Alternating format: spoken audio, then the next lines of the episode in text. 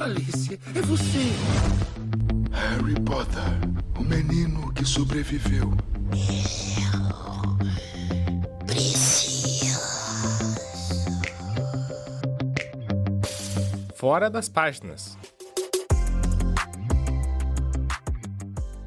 Olá, ouvintes! Sejam bem-vindos ao Fora das Páginas. Eu sou Marcela Hoffman e hoje vamos trazer a entrevista que fizemos com o diretor e roteirista brasileiro Tabajara Ruas, para contar como são feitas as adaptações de livros para obras cinematográficas. Seja bem-vindo, Tabajara!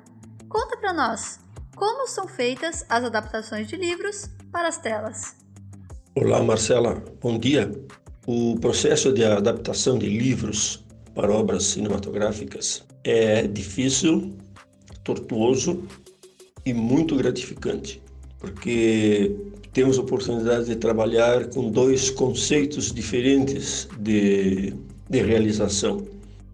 A obra literária, que vai ser adaptada, e a obra cinematográfica, né, que está sendo feita.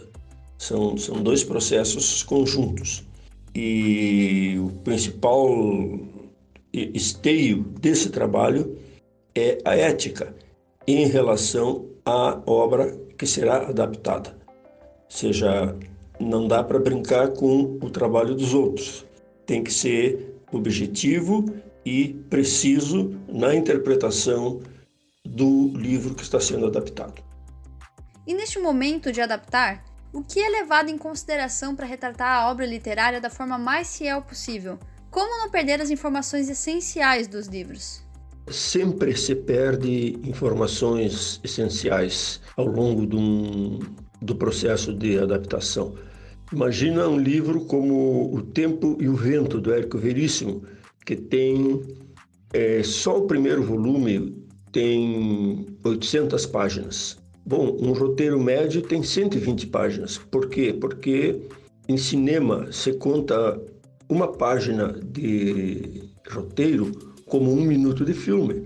Então, o, para um filme ter duas horas, duas horas e meia, que seja um filme longo, né, ele não pode ter mais de 140 páginas, 150 páginas. Isso é um filme longo.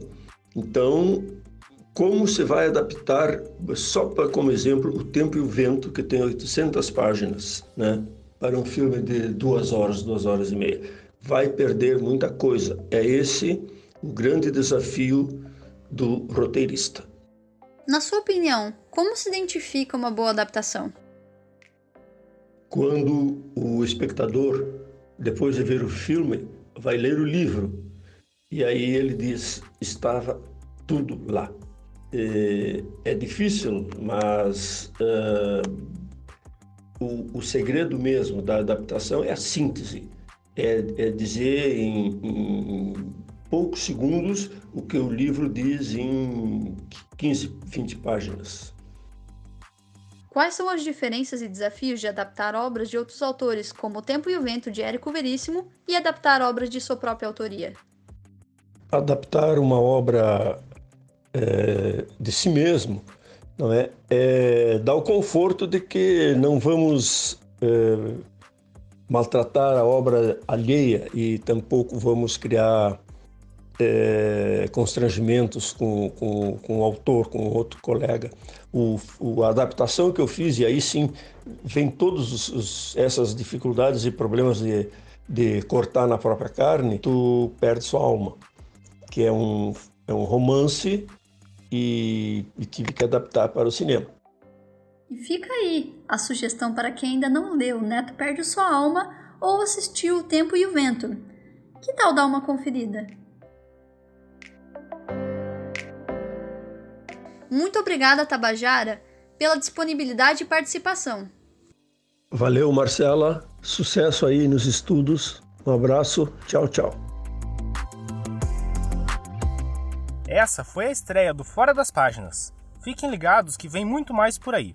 No próximo episódio, vamos analisar ponto a ponto do que entrou e do que ficou de fora de um dos maiores livros da ficção, que depois virou sucesso de bilheteria.